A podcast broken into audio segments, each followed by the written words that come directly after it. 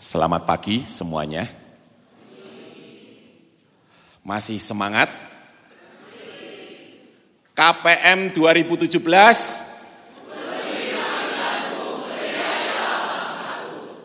Silakan duduk. Terima kasih untuk kesaksiannya Pak Kris. Ternyata kita satu angkatan ya, 88. Cuma saya dari Trisakti, tidak sebeken UI. Baik, mari kita berdoa. Bapa di surga, terangilah hati kami sekali lagi dengan kebenaran-Mu. Seiring kami membaca dan mempelajari firman-Mu.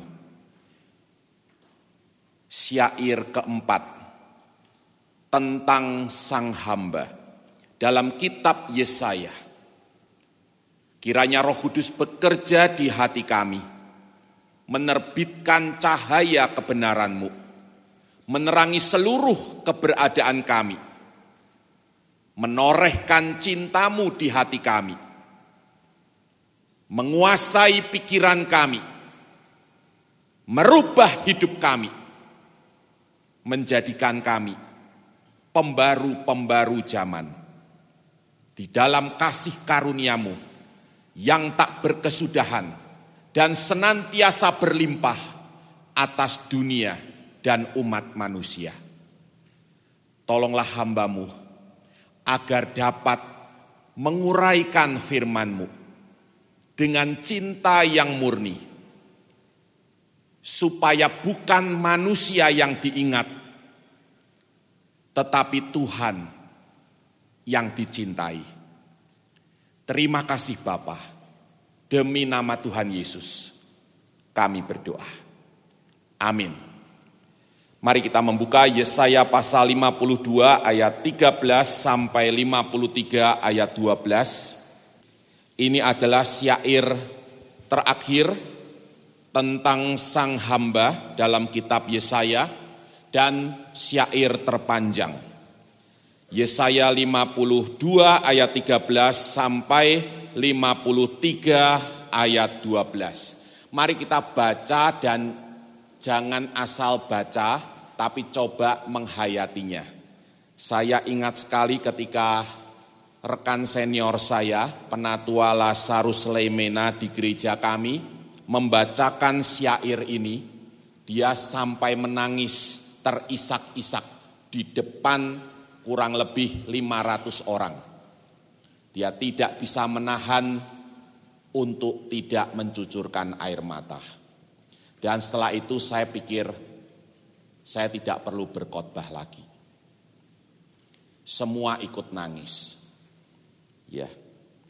Yesaya 52 ayat 13 sampai 53 ayat 12, mari kita membacanya secara bertanggapan. Sesungguhnya hambaku akan berhasil. Seperti banyak orang akan tertegun melihat dia.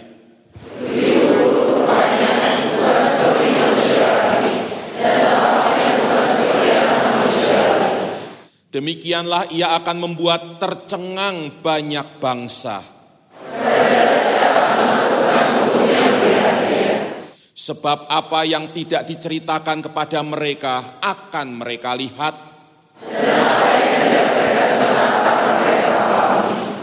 Siapakah yang percaya kepada berita yang kami dengar? Sebagai taruk ia tumbuh di hadapan Tuhan. Ia tidak tampan dan semaraknya pun tidak ada sehingga kita memandang dia.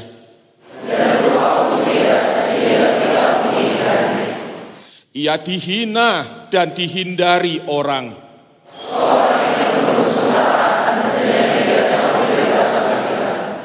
Ia sangat dihina, sehingga orang menutup mukanya terhadap dia.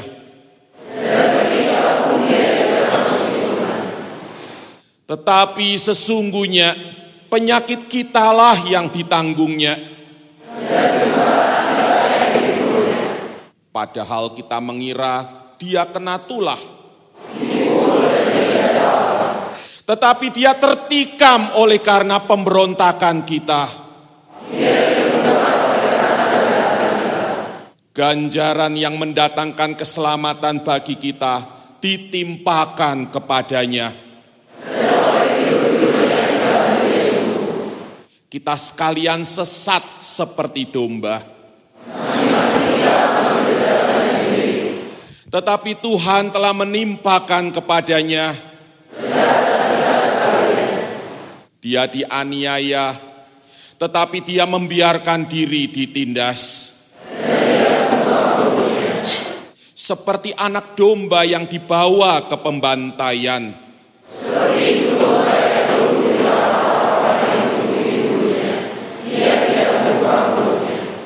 Sesudah penahanan dan penghukuman ia terambil. Sungguh ia terputus dari negeri orang-orang hidup. Orang menempatkan kuburnya di antara orang-orang fasik.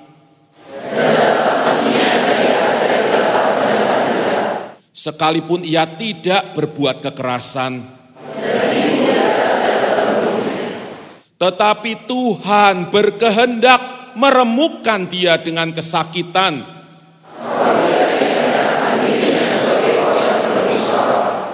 Ia akan melihat keturunannya, umurnya akan lanjut. Dan hendak sesudah kesusahan jiwanya Dan hambaku itu sebagai orang yang benar,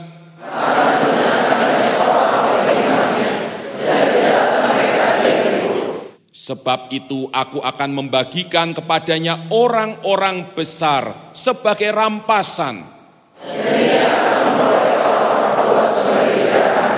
Yaitu sebagai ganti karena ia telah menyerahkan nyawanya ke dalam maut sekalipun ia menanggung dosa banyak orang. Demikianlah syair hamba yang keempat. Saya ingin awali dengan sebuah cerita celaka sebelum memberkati. Saya pernah mengalami kecelakaan sebelum saya memberkati. Pada 8 Juli lalu, saya diminta oleh sepasang kekasih pemuda-pemudi dari gereja kami untuk memberkati pernikahan mereka. Sebagai gembala dan pembina mereka, dan secara khusus saya yang mendampingi mereka selama ini, tentu saya merasa senang dan terhormat. Pemberkatan itu akan mengawali babak baru kehidupan mereka. Saya sempat ragu apakah memang Tuhan menghendaki laki-laki dan perempuan ini menikah karena begitu banyak perbedaan di antara mereka. Siang itu saya siap berangkat ke gereja. Tas selempang saya dari karung goni kuat sekali, berisi jubah pendeta dan stola. Saya gantungkan di stang sepeda Lalu saya mulai mengayuh sepeda ke gereja. Semakin dekat gereja, saya mengayuh semakin kencang. Sampai tas yang tergantung di setang sepeda itu terayun ke jeruji roda. Saya sempat mendengar bunyi ruji-ruji patah. Tak, tak, tak, tak, tak. Sebelum roda depan tiba-tiba berhenti, roda belakang terangkat dan saya terlempar ke depan, melayang di udara. Ini tanpa stuntman. Dari arah berlawanan sebuah mobil sedang melaju ke arah saya.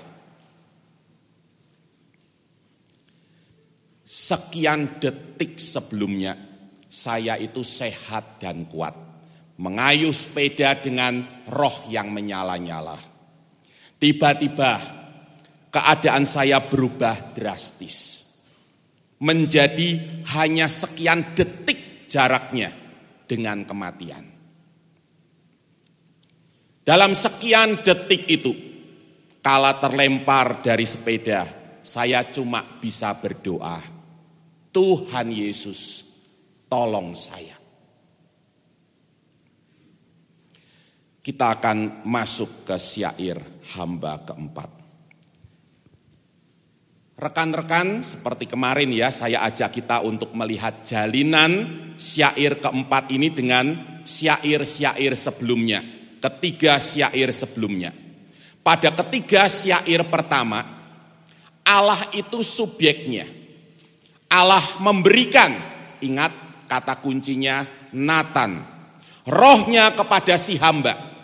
Allah memberikan si hamba sebagai terang bagi bangsa-bangsa dan Allah memberikan kepada si hamba karunia berkata-kata untuk menguatkan hati orang yang letih lesu. Dan bagi saya aspek yang ketiga ini selalu berkesan.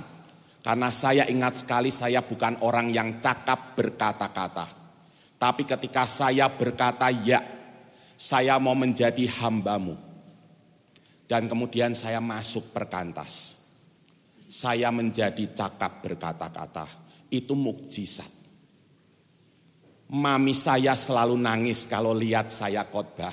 Karena mami yang tahu, mami sempat berpikir anaknya yang kedua ini cacat. Namun pada syair keempat terjadi peralihan. Bukan lagi Allah, tapi si hamba subjeknya. Si hamba memberikan dirinya mati di antara penjahat-penjahat dan dikuburkan di antara orang-orang fasik. Intinya, si hamba ini adalah sosok yang diberi untuk memberi. Dia diberi roh, dia diberi daya terang, untuk menerangi dunia.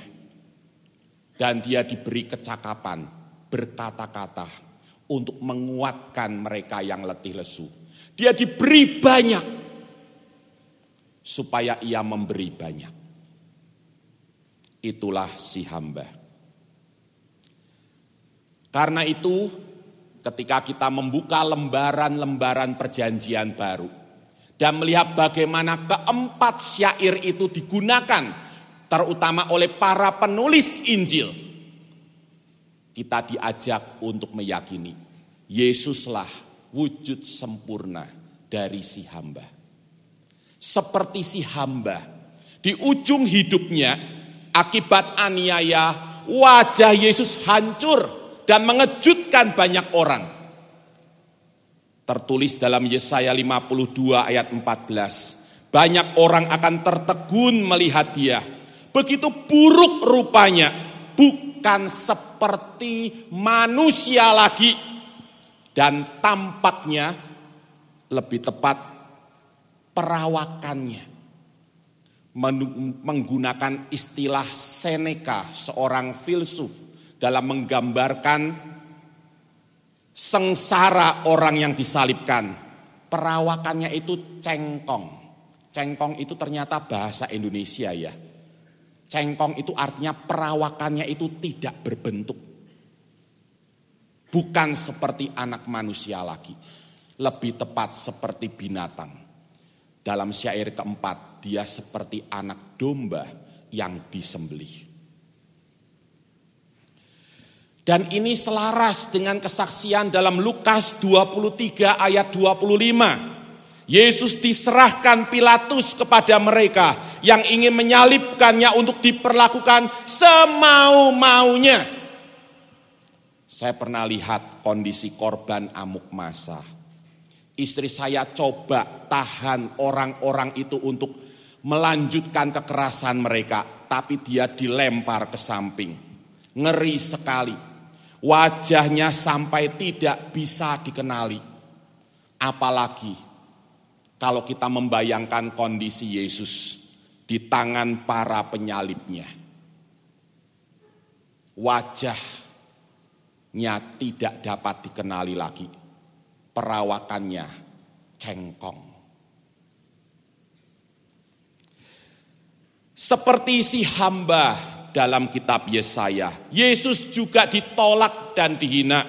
Ia tidak tampan dan semaraknya pun tidak ada, sehingga kita memandang dia dan rupa pun tidak, sehingga kita menginginkannya. Ia dihina dan dihindari orang, seorang yang penuh kesengsaraan dan yang biasa menderita, tepatnya kenyang dengan kesakitan. Ia sangat dihina sehingga orang menutup mukanya terhadap dia dan bagi kita pun dia tidak masuk hitungan. Ini selaras dengan Lukas 22 ayat 63 sampai 64. Orang-orang yang menahan Yesus mengolok-olokkan dia dan memukulinya.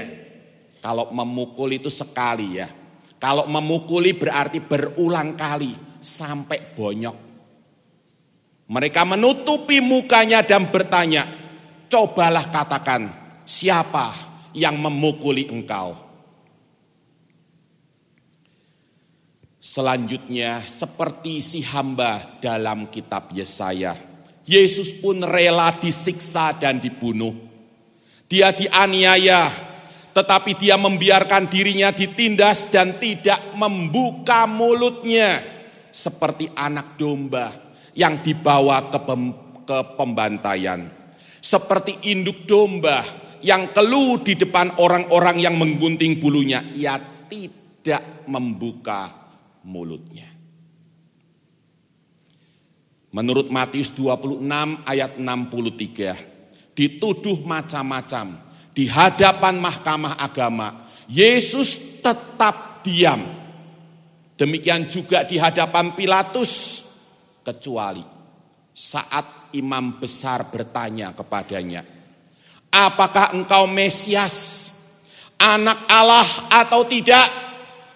Ia menjawab, engkau telah mengatakannya. You said so. Dan jawaban itu justru memastikan bukan saja kematiannya, tapi pembantaian atasnya.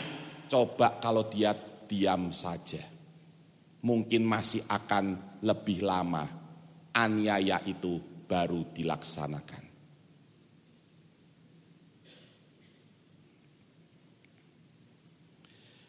Seperti si hamba, Yesus mati sebagai orang benar di antara orang berdosa.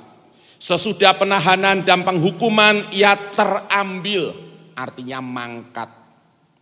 Dan tentang nasibnya siapakah yang memikirkannya?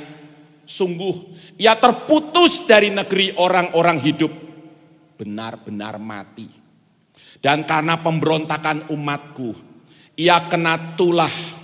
Orang menempatkan kuburnya di antara orang-orang fasik dan dalam matinya ia ada di antara penjahat-penjahat sekalipun ia tidak berbuat kekerasan dan tipu daya tidak ada di dalam mulutnya.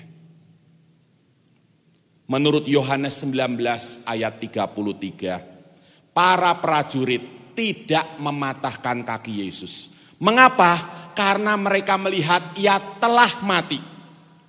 Dalam Yohanes 18 ayat 38, Pilatus berkata kepada kaum Yahudi yang ingin menyalibkan Yesus, "Aku tidak mendapati kesalahan apa pun padanya." Eke homo, lihat si anak manusia. Aku tidak menemukan apa pun kesalahannya. Penilaian Pilatus ini pasti benar. Mengapa? Karena resiko yang dihadapinya adalah tuduhan melawan kaisar. Betapa senangnya Pilatus kalau dia bisa menemukan satu saja kesalahan Yesus. Dan dia bisa mensahkan penyaliban itu dengan hati yang mantap. Dan menurut Matius 27 ayat 38, Yesus disalibkan di antara dua orang penyamun, seorang di sebelah kanan dan seorang di sebelah kirinya. Semua itu menegaskan bahwa Yesus mati seperti dilukiskan dalam syair hamba yang keempat sebagai orang benar di antara orang berdosa. Pertanyaannya teman-teman, mengapa Yesus harus mengalami semua sengsara itu? Saya ingat beberapa tahun lalu selesai menyaksikan film The Passion of Christ, putri kami yang kedua, Kristi, putri pertama kami namanya Krista, panggilannya Tata. Yang kedua Kristi, panggilannya Titi. Yang ketiga Christopher, panggilannya Toto. Tata, Titi, Toto. Tata sudah selesai kuliahnya, dia sekarang bekerja di uh, Malaysia, di Kuala Lumpur. Titi sedang kuliah psikologi di Semarang. Toto kelas 2 SMP. Waktu lihat film The Passion of Christ untuk pertama kalinya, putri kami itu tertegun oleh kenyataan bahwa Yesus begitu menderita di Kalvari Sambil menangis, air matanya bercucuran, dengan polos dia bertanya, Papi, jika Yesus Allah, mengapa dia harus mati? Wah, ya. Sangat ekspresif dan dramatis anak saya yang kedua ini kalau nangis. Nyetopnya setengah mati. Dia tidak menyadari betapa dalamnya makna pertanyaannya itu. Jika Yesus Allah, mengapa dia harus mati? Jawabannya, karena itulah kehendak Allah atas Yesus demi keselamatan banyak orang. Kembali kepada syair hamba keempat tetapi Tuhan berkehendak meremukkan dia dengan kesakitan apabila ia menyerahkan dirinya sebagai korban penebus salah. Kehendak Tuhan akan terlaksana olehnya. Dengan demikian, si hamba akan membenarkan banyak orang oleh hikmatnya dan kejahatan mereka dia pikul dan sebagai ganjaran pengorbanannya, Tuhan sendiri akan membagikan kepadanya orang-orang benar sebagai rampasan. Dan ia akan memperoleh orang-orang kuat sebagai jarahan. Lukisan yang dipakai adalah lukisan perang. Perjuangan meresikokan nyawa demi memenangkan peperangan itu. Itulah yang terjadi di Kalvari. Dalam Matius 20 ayat 28, Yesus bersabda, sama seperti anak manusia datang bukan untuk dilayani, melainkan untuk melayani dan untuk memberikan nyawanya menjadi tebusan bagi banyak orang. Semangat memberi yang dikumandangkan dalam keempat syair itu kembali digemakan dalam kitab-kitab Injil, aku datang untuk memberi, bukan untuk diberi. Satu-satunya cara untuk menyelamatkan umat manusia dari hukuman atas dosa adalah dengan menanggungkan dosa itu kepada Yesus si hamba. Teman-teman, makna sengsara dan kematian Yesus baru dapat kita rasakan, kita hayati jika kita sungguh menyadari seperti tertulis dalam Yesaya 53 ayat 4 sampai 6. Sesungguhnya penyakit kita yang ditanggungnya dan kesengsaraan kita yang dipikulnya dia tertikam oleh karena pemberontakan kita. Dia diremukkan oleh karena kejahatan kita. Ganjaran yang mendatangkan keselamatan bagi kita ditimpakan kepadanya dan oleh bilur-bilurnya kita menjadi sembuh. Tangan dan kakinya berlubang, tapi lubang di hati kita dia isi dengan cintanya. Kita sekalian sesat seperti domba, masing-masing kita mengambil jalan kita sendiri, tapi Tuhan telah menimpakan kepadanya kejahatan kita sekalian. Dalam film The Passion of Christ, ada adegan mengerikan. Tangan Yesus dipaku pada salib. Tahukah teman-teman bahwa pada adegan itulah Mel Gibson, sang sutradara, menorehkan tanda tangannya. Tangan serdadu yang menancapkan paku dan mengayunkan palu sementara wajahnya tidak disorot oleh kamera itu adalah tangan Mel Gibson sendiri.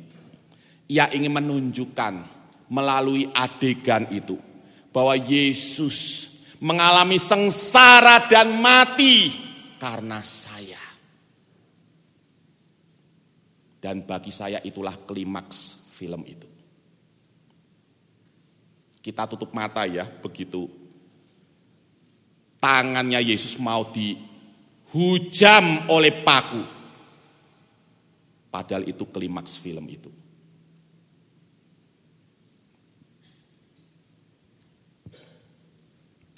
Saudaraku, inilah yang kita pelajari dari syair hamba keempat. Yesus tertikam oleh karena pemberontakan kita. Paku-paku yang menikam tangan dan kaki nan suci itu adalah dosa-dosa kita. Duri-duri yang menghujam kepala dan merusak wajahnya sampai bukan seperti manusia lagi adalah dosa dosa kita.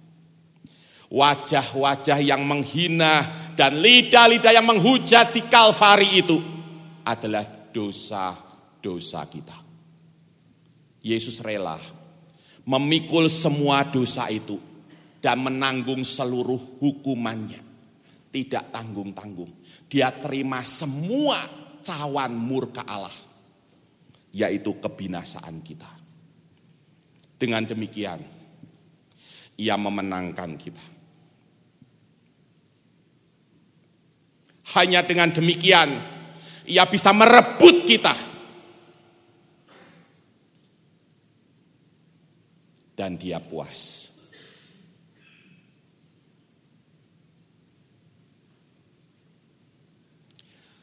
Pertanyaannya, apa balasan kita?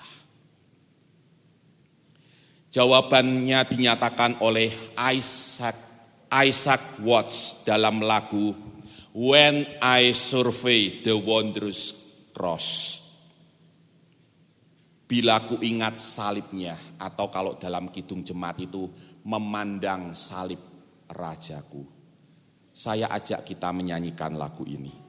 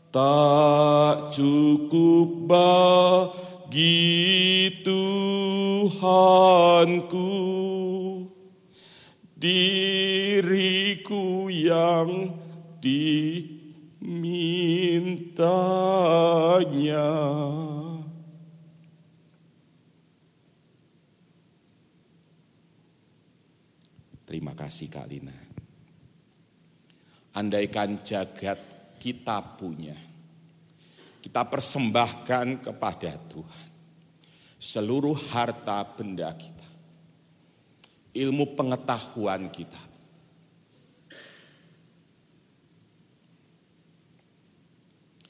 tidak cukup. Sama sekali tidak cukup.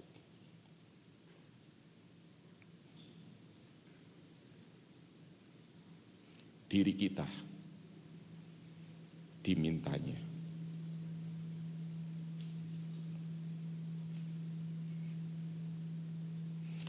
Lagu ini saya nyanyikan waktu saya menyerahkan diri menjadi hambanya.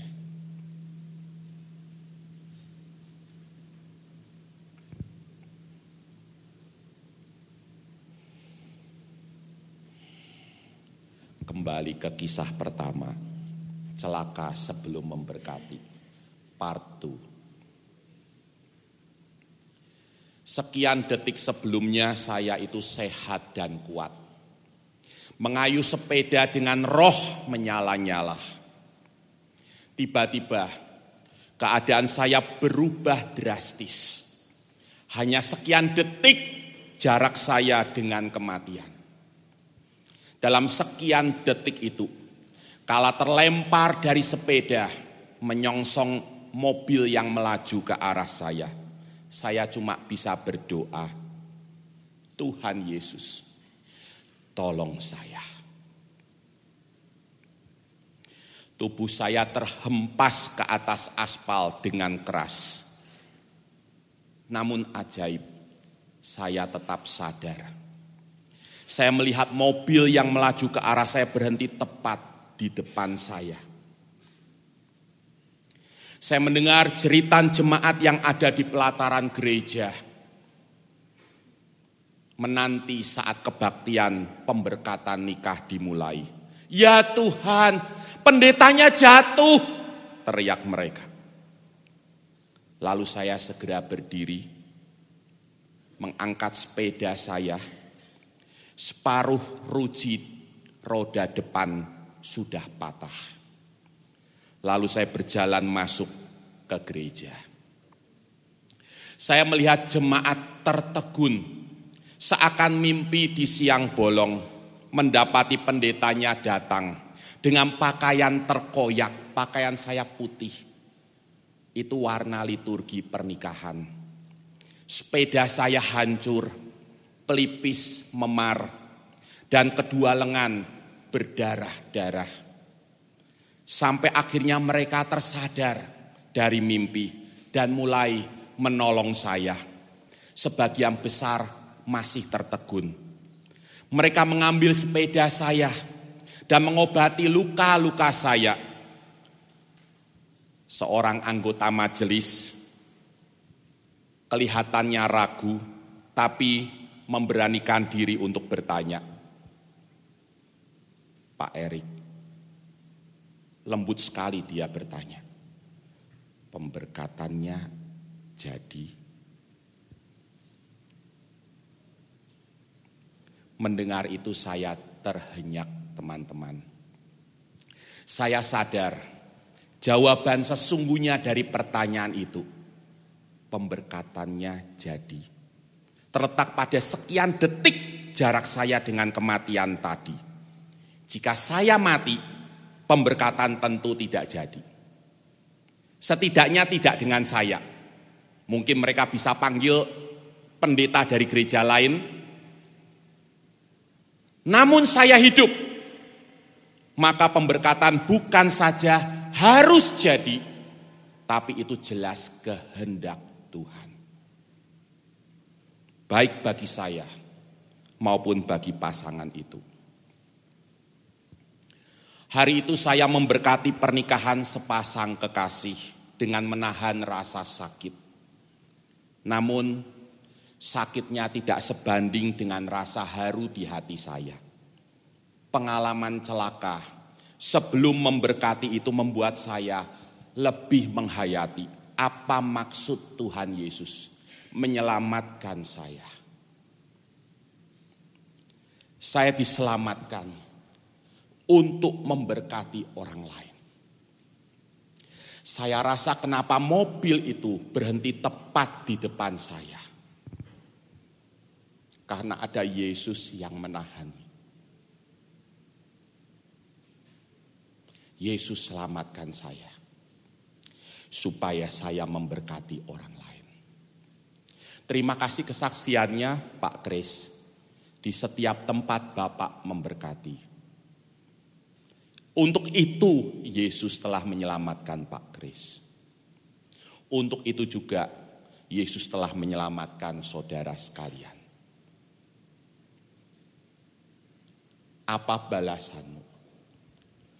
Kendati jagat raya kita persembahkan. Tidak cukup. Dirimu yang Tuhan minta. Mari kita tundukkan kepala kita akan menyanyikan kembali lagu ini dengan lembut.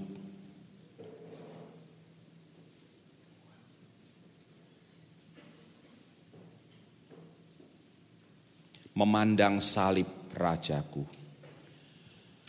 Nanti pada bait yang terakhir, andaikan jagat milikku. Saya mengundang setiap orang yang mau memberikan dirinya.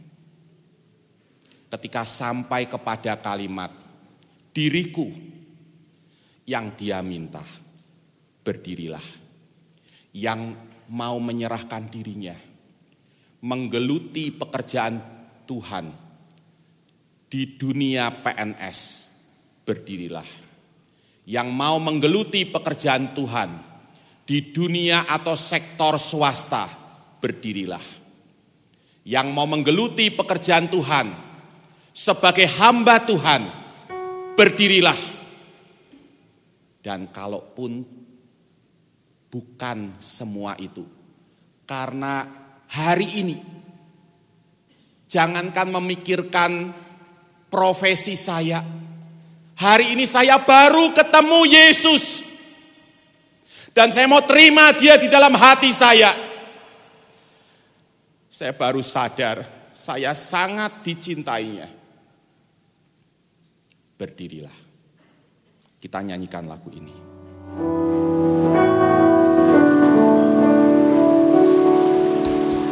Memandang Ingat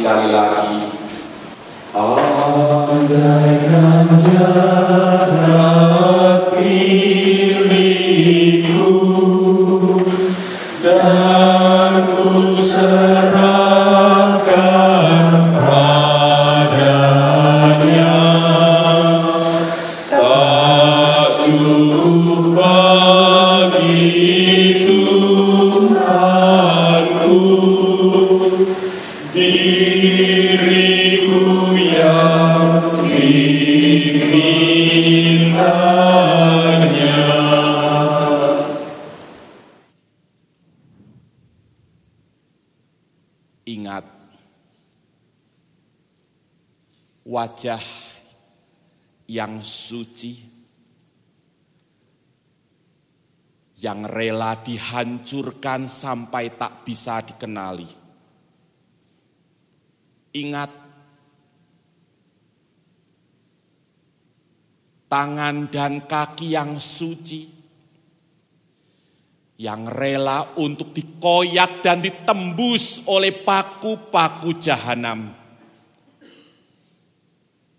Tubuh yang suci yang akhirnya menjadi bengkok tak berbentuk.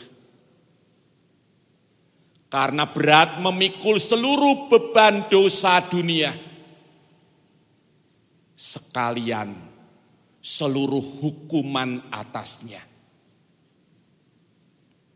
mulut yang kering, yang meminum sampai habis cawan murka Allah, tanpa setetes pun tersisa.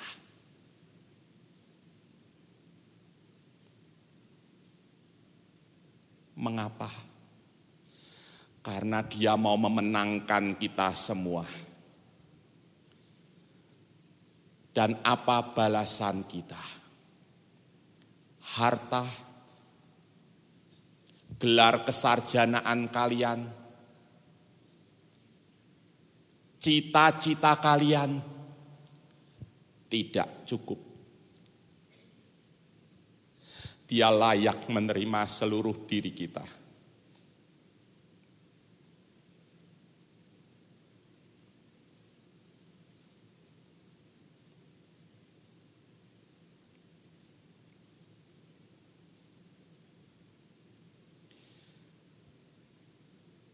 Ya Tuhan, terima kasih untuk firman-Mu.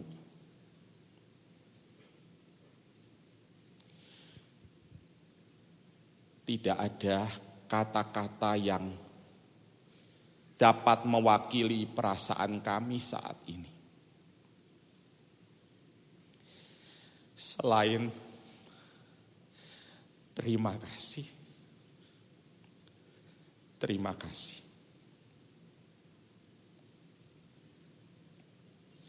Dan kami sadar.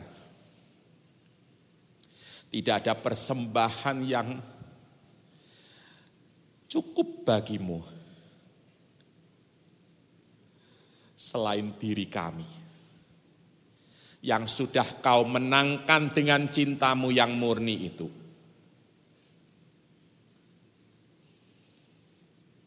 Terimalah persembahan kami Tuhan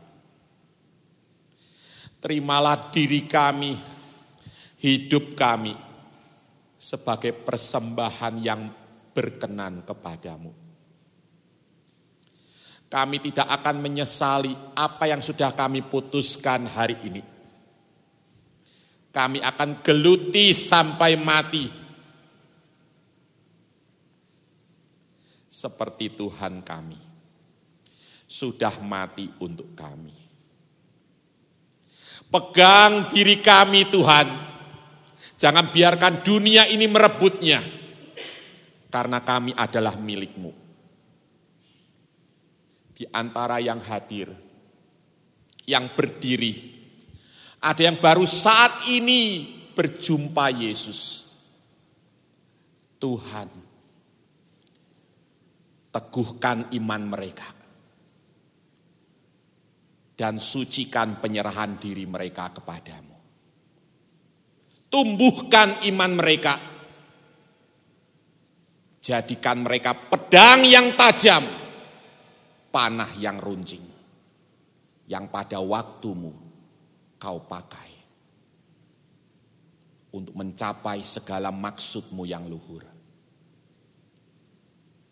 Terima kasih Bapa untuk cintamu yang murni itu. Tolong kami mencintaimu juga dengan murni. Terima kasih. Demi nama Tuhan Yesus, kami berdoa. Amin. Beri salam satu sama lain. Terpujilah nama Tuhan. Ya Tuhan, kisah si hamba telah tertanam di hati kami sekali untuk selamanya. Selanjutnya, kami pun ingin menjadi seperti si hamba. Kami ingin menjadi hamba Tuhan yang setia sampai akhir hayat kami. Ada yang nanti akan menjadi PNS. Ada yang menggeluti sektor swasta termasuk wirausaha. Ada yang masuk ke LSM-LSM. Ada yang menjadi hamba Tuhan. Staf perkantas, pendeta, penginjil yang masuk sampai ke pelosok-pelosok dunia kiranya semuanya di kota ataupun di desa, di Indonesia ataupun di mancanegara, semuanya boleh menunjukkan kembali kisah si hamba yang sangat mencintai kami, Sang Maha Hamba, Tuhan kami, Yesus Kristus. Terima kasih Bapa. Saat ini, saudara-saudariku, arahkanlah hatimu kepada Tuhan dan terimalah berkatnya. Tuhan memberkati engkau dan melindungi engkau.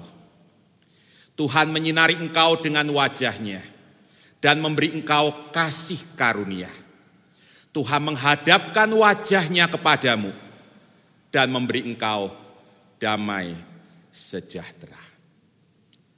Amin. Bapa terima kasih. KPM